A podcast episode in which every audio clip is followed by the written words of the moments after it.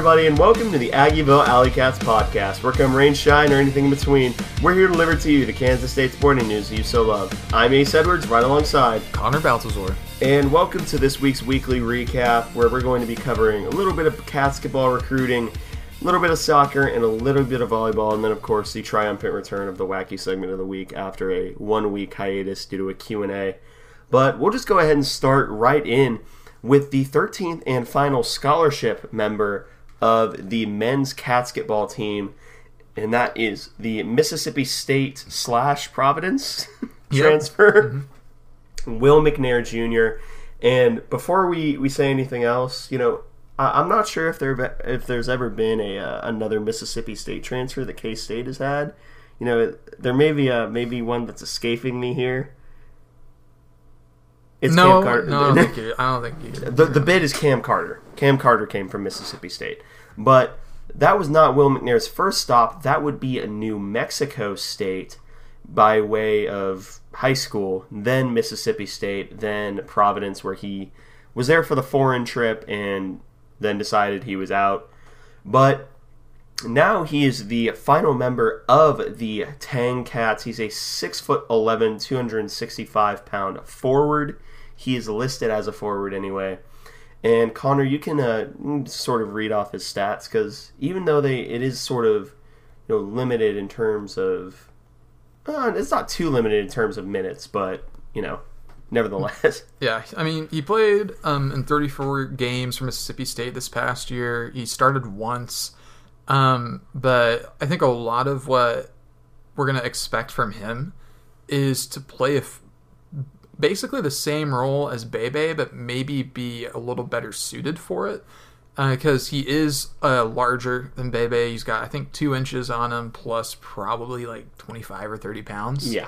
So he's a 6'11, 265 guy that I think we want to pretty much be a uh, just defend back to the basket guys effectively. Uh, and plus, I think we want him to be a, a good rebounder for us, uh, which he did average 3.3 rebounds uh, last season. Uh, and he did that in 12 and a half minutes per game. Uh, so not bad there. Uh, average 3.3 points per game on 45% from the field. I didn't take a ton of shots, and a lot of, I think pretty much all of his shots are right at the rim. Uh, he did step out and take a few threes, but he only made like three or four all year last year, so he's not like an active threat. His free throw percentage is above 50%, which when you get to bigger guys, it's really all you can ask for. Yeah. Um, but I, I like the ad. For one, you can't really ask for much more at this point in the portal season, and uh, he fills a void that we needed. I think we got exposed a few times uh, with really big back to the basket guys. We just didn't have anybody to defend against them. Like uh, I know we beat Kentucky, so we never think about it, but Oscar Tshiebwe Yeah, Oscar- destroyed us. Yeah, no one remembers that fact, but Oscar Tshiebwe kind of just d- told I he turned us into pulled pork at times, and it was kind of disgusting. Yeah, he was just so much bigger than everybody that we had. It just was not even funny. Uh, but Will McNair does have the size for that. He isn't immobile either. He's not someone I think we're going to want to switch on the perimeter. Uh, but he can block a few shots. Uh, he can he can throw down a dunk.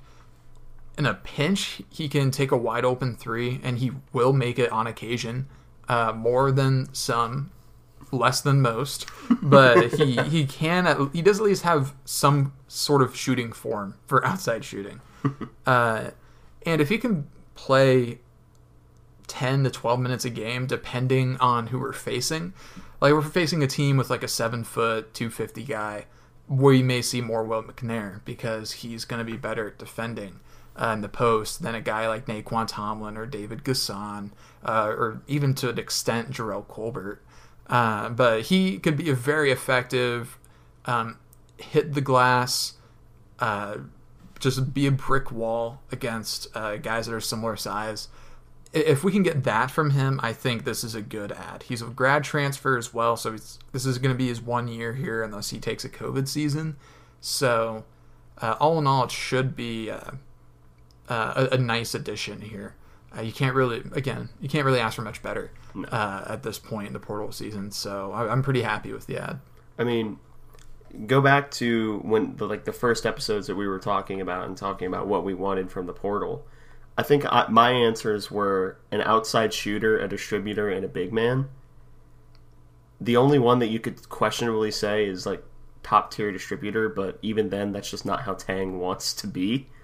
So like, I, and uh, he he's a little bit better at basketball knowledge than I am. I think one could debate. No, there's no debate there. Yeah, uh, that was gonna be my follow up there, but you figured it out. So But yeah, like you and I pretty much I think you may have had two outside shooters. I think that may have been your request. But we both had one big man. yeah, I can't remember. Yeah. I've slept a few times. several times. But that pretty much not only does that round out the roster, that kind of rounds out our wish list. And this isn't the basketball preview episode. That'll come later, eventually. Soon. I don't know. November No. ish. Well, it'll probably be late October, I guess. Yeah, late October, somewhere in there. But this is again a tournament roster. It doesn't have the top tier, like the top end star power of Markquis Nowell and Keyontae Johnson, but it is probably a top to bottom more complete and better roster. Yeah. Tom, there's not a guy on the roster that I would feel uncomfortable getting like five minutes in a pinch, uh, which we probably couldn't say the same last year at times. Uh, but yeah, we've got a really deep roster. We've had role players like Will McNair, and we're going to have stars like Arthur Kaluma and Tylor Perry uh, and Nae'Qwan Tomlin. Uh, so there's going to be a lot of mouths to feed on this roster, but I'm going to be really interested to see who emerges this year. Like, is Jerrell Colbert going to take the next step? Uh, which of the freshmen is going to break out? Because it could it could be any three of them, I think, uh, based on what we saw on the overseas trip. Uh, but it's it just kind of remains to be seen right now. But first few games are going to be interesting, uh, especially against some of the uh, um, buy games that we'll have uh, in Bramlage. Uh, B U Y, not B Y E, uh, for, what it's worth. Uh, um, just to see um, who's hitting the floor more, who's uh, doing more, who's more into it, who's getting more minutes, stuff like that. But yeah, there's, there's a lot of talking about Will McNair to ultimately still get back to the point that he's a he's a very solid ad. If we'd added him in like April, I would have been scratching my head, but it's September, so Yeah. got to be pretty happy. Yep.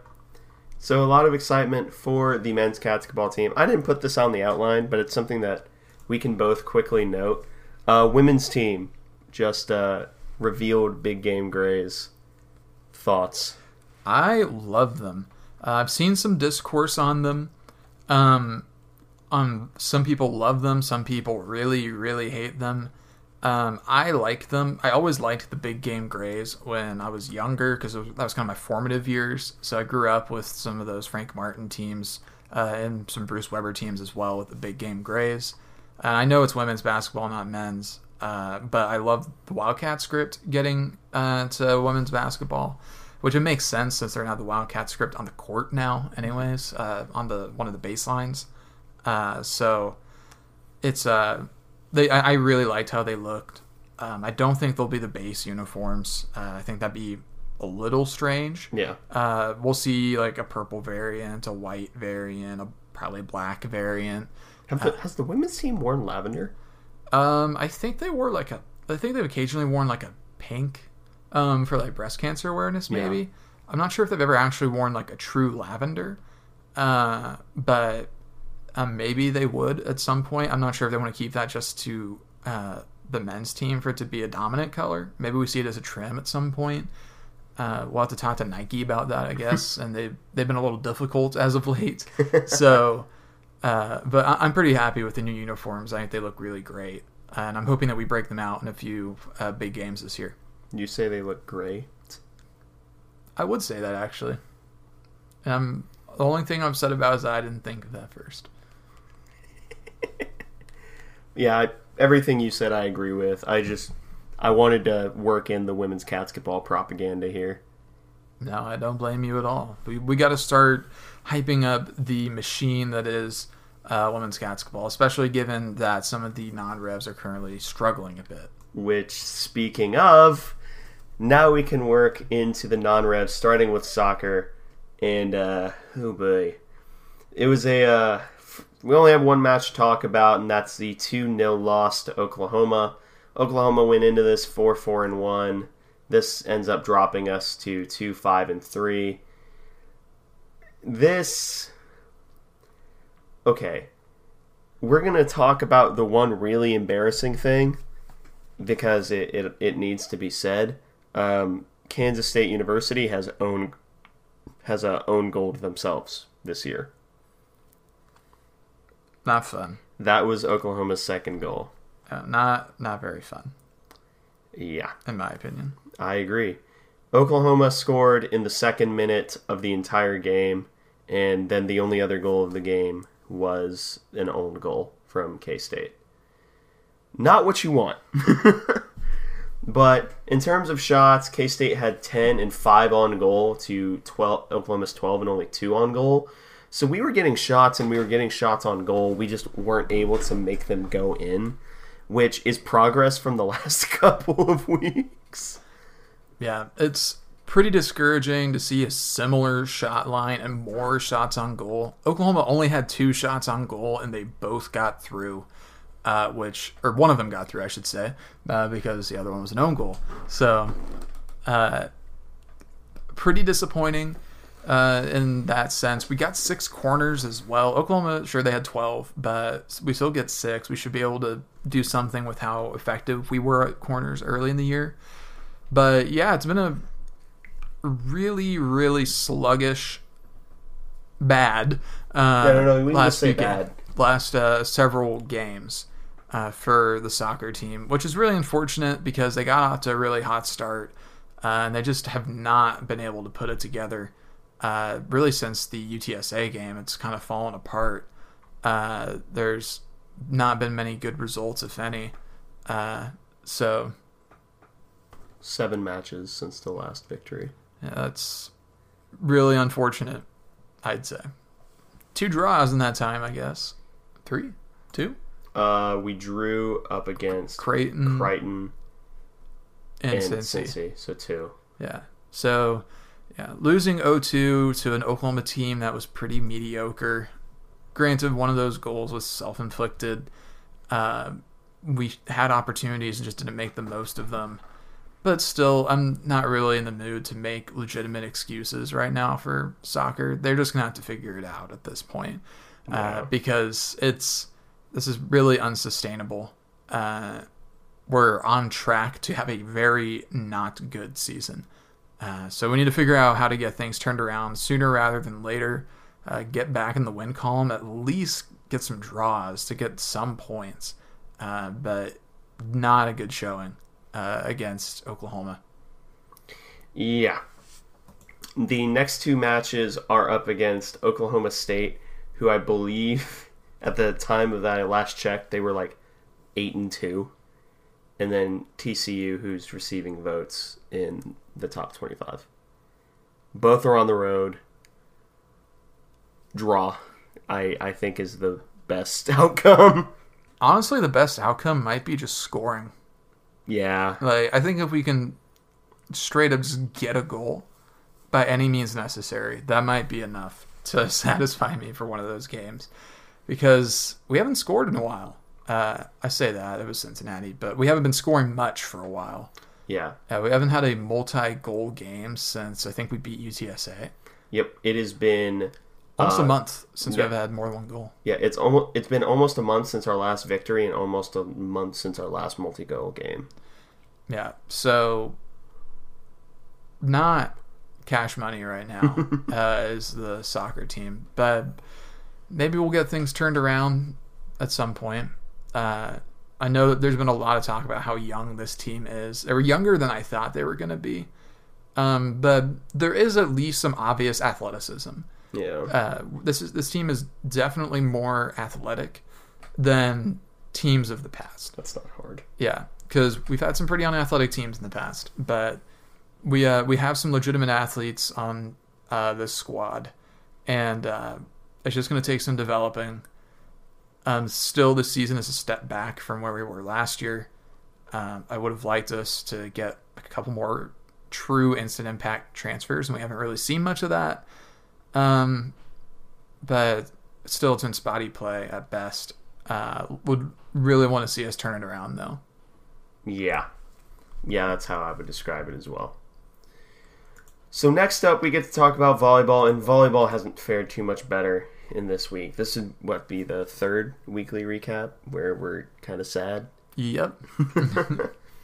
But the first match was happening at the same time as the K State MU game, so we weren't able to watch it.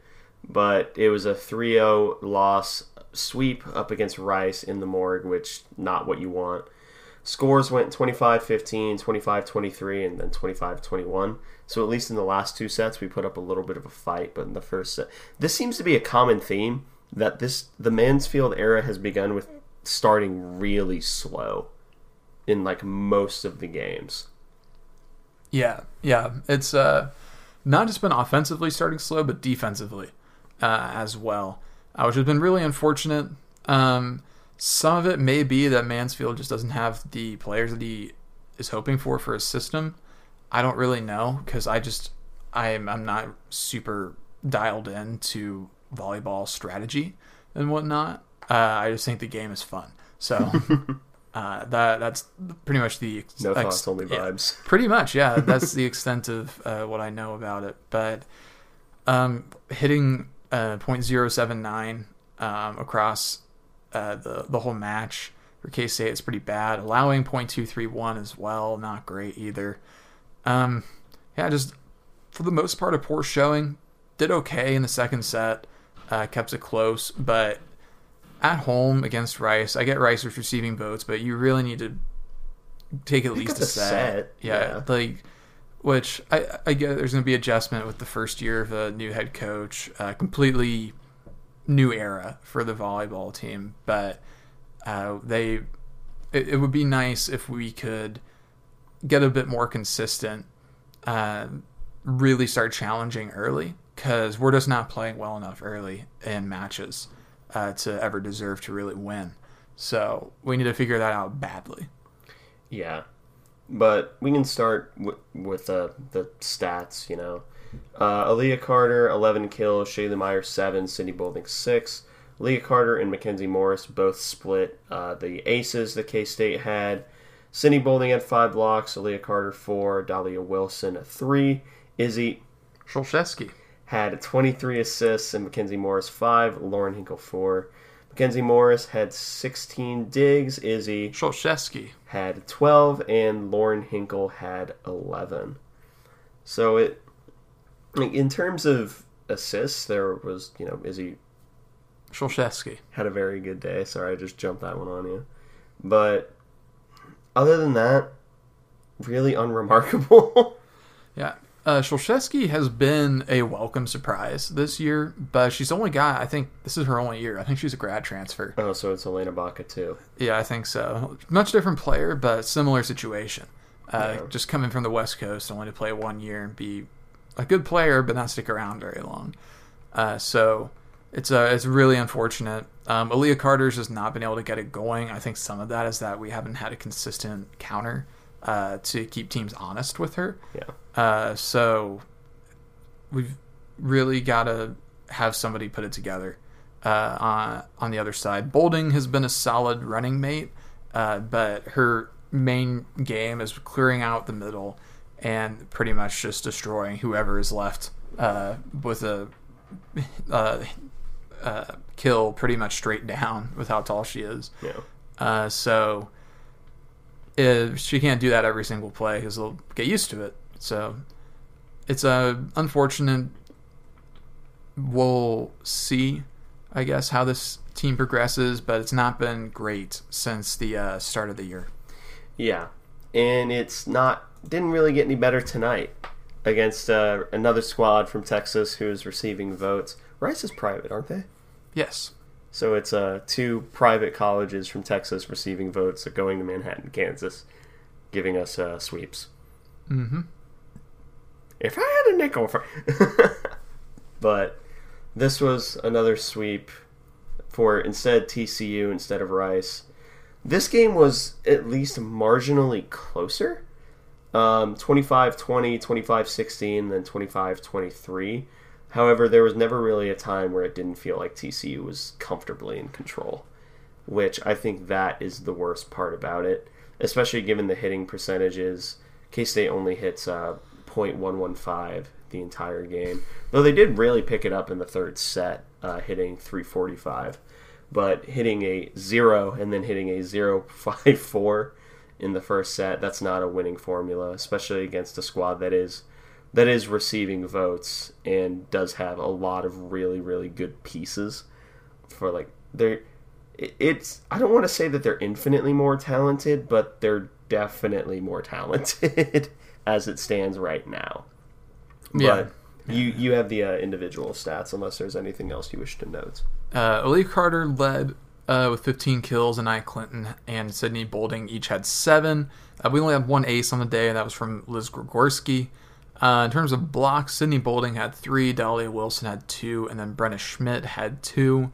Uh, for assists, uh, Lauren Hinkle had 17, Izzy Szolszewski did as well, and then Mackenzie Morris had two. Then for digs, Mackenzie Morris had 14, Liz Grigorski and Lauren Hinkle each had seven.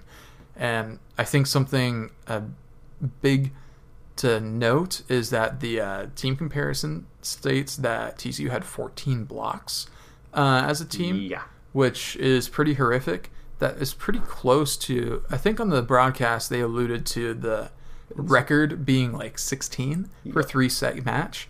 Uh, so they got kind of close to setting a, an NCAA record uh, um, for for blocks, uh, which is pretty bad. Yeah. Uh, there's no really other way to beat around the bush there. yeah but I mean, there's, uh, there's no positive sell yeah. to that. yeah, Brianna Green had 10 blocks alone for TCU. I mean, yeah, we hit better in the third set, but TCU did too. Uh, they we hit 345 in that third set, but they hit 371. Uh, so not a massive improvement really at all.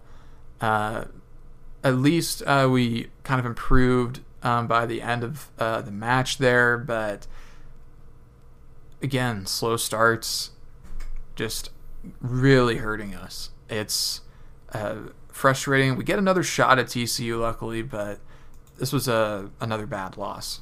You know, we get another shot at them the day this comes out. Mm-hmm. at a same time in a Morgan Family Arena at 6:30. So if you're in town for the game, you know, drop by, see the Volley Cats play. The arena is really nice. I think we've talked about the arena on the show before, but the morgue is really really Yeah. nice.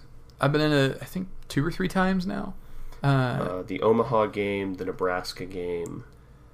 the other time I was in it was when they had that like open house That's thing for scrimmage, Okay. and they had like a scrimmage going on. Uh, so I think it's three then for me. Which I like every time I've been in it, I've still been astounded at how nice it is. Uh, they um, of the seating um area, like the actual court and everything, it's all really really nice.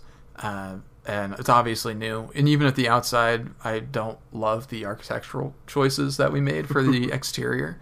Um, I think the um, interior is where the money went, which I guess you could argue that's more important. Yeah. I, I think you'd pretty effectively argue that. uh, but the, the inside is really awesome. Uh, it's clear that a lot of thought was put into it as well.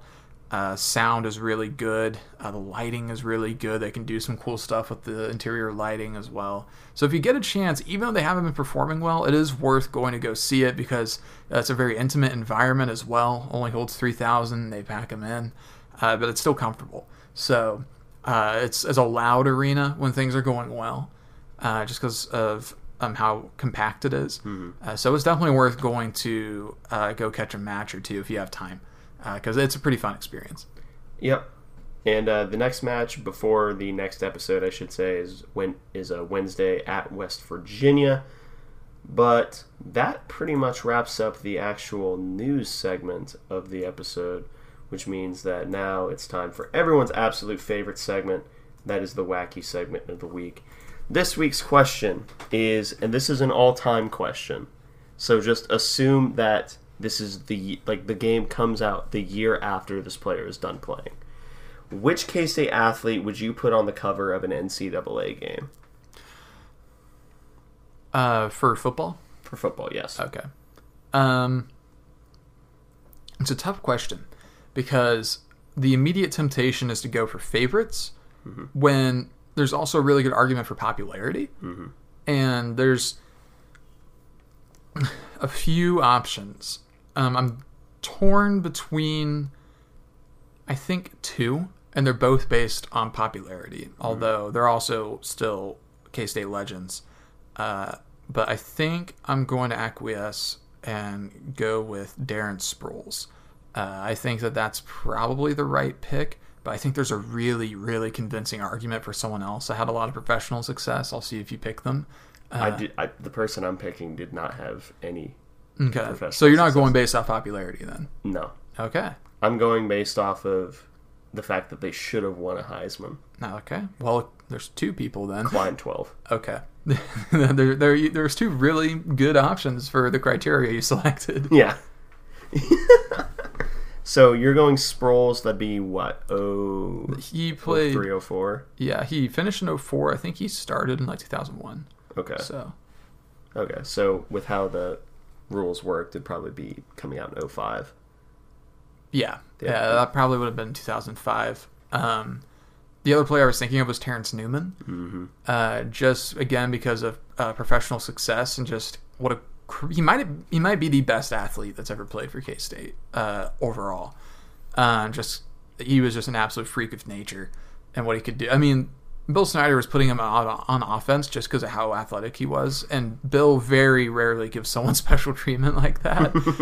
uh, so it, you have to you have to really earn it, I guess, to um to do that. But when you said someone that deserved a Heisman, I thought you were going Michael Bishop at first. Um, but Collin Klein again, also a fantastic pick as well. He did really take the world by storm back in 2012. Um, although now he's just kind of remembered as the guy who uh, lost the Heisman to um, a, uh, a guy that got scammed and a uh, um, self-destructive quarterback. So uh, unfortunately, that's So reason. sad. Yeah, it really is, isn't it? But uh, I'd say it could happen to anybody, but there's a very small subset of people that that could Yeah. happen to. yeah, yeah, yeah. So it's, um, yeah. There's obviously Deuce Vaughn is another good option uh, around now. He didn't really ever achieve true national popularity at K State, but he's kind of been like a side character that's well known for the last few months in the NFL just because of the draft day story and just his size. People have been catching on to him, so he wouldn't be a, a terrible pick either. Depending on how Avery's career goes, maybe he'll make an argument for it. Declaring Avery mm-hmm. as the greatest quarterback in history now. Yeah, uh, if he completes one pass this weekend, I think it's over. Just get that, have him stay forever, give him infinite eligibility. I think we should try and do that. I don't know if he'll go for it, but I, it doesn't hurt to try. yeah. He can come back after his professional career is done. That he can. He'd be a player coach. Yeah. All right. You have any final notes? Uh, I do not. All right. That's the case, thank you all for listening to this episode of the Aggieville Alley Cats podcast. If you want to follow or contact the show, you can follow us on just about anything at Aggieville ACats.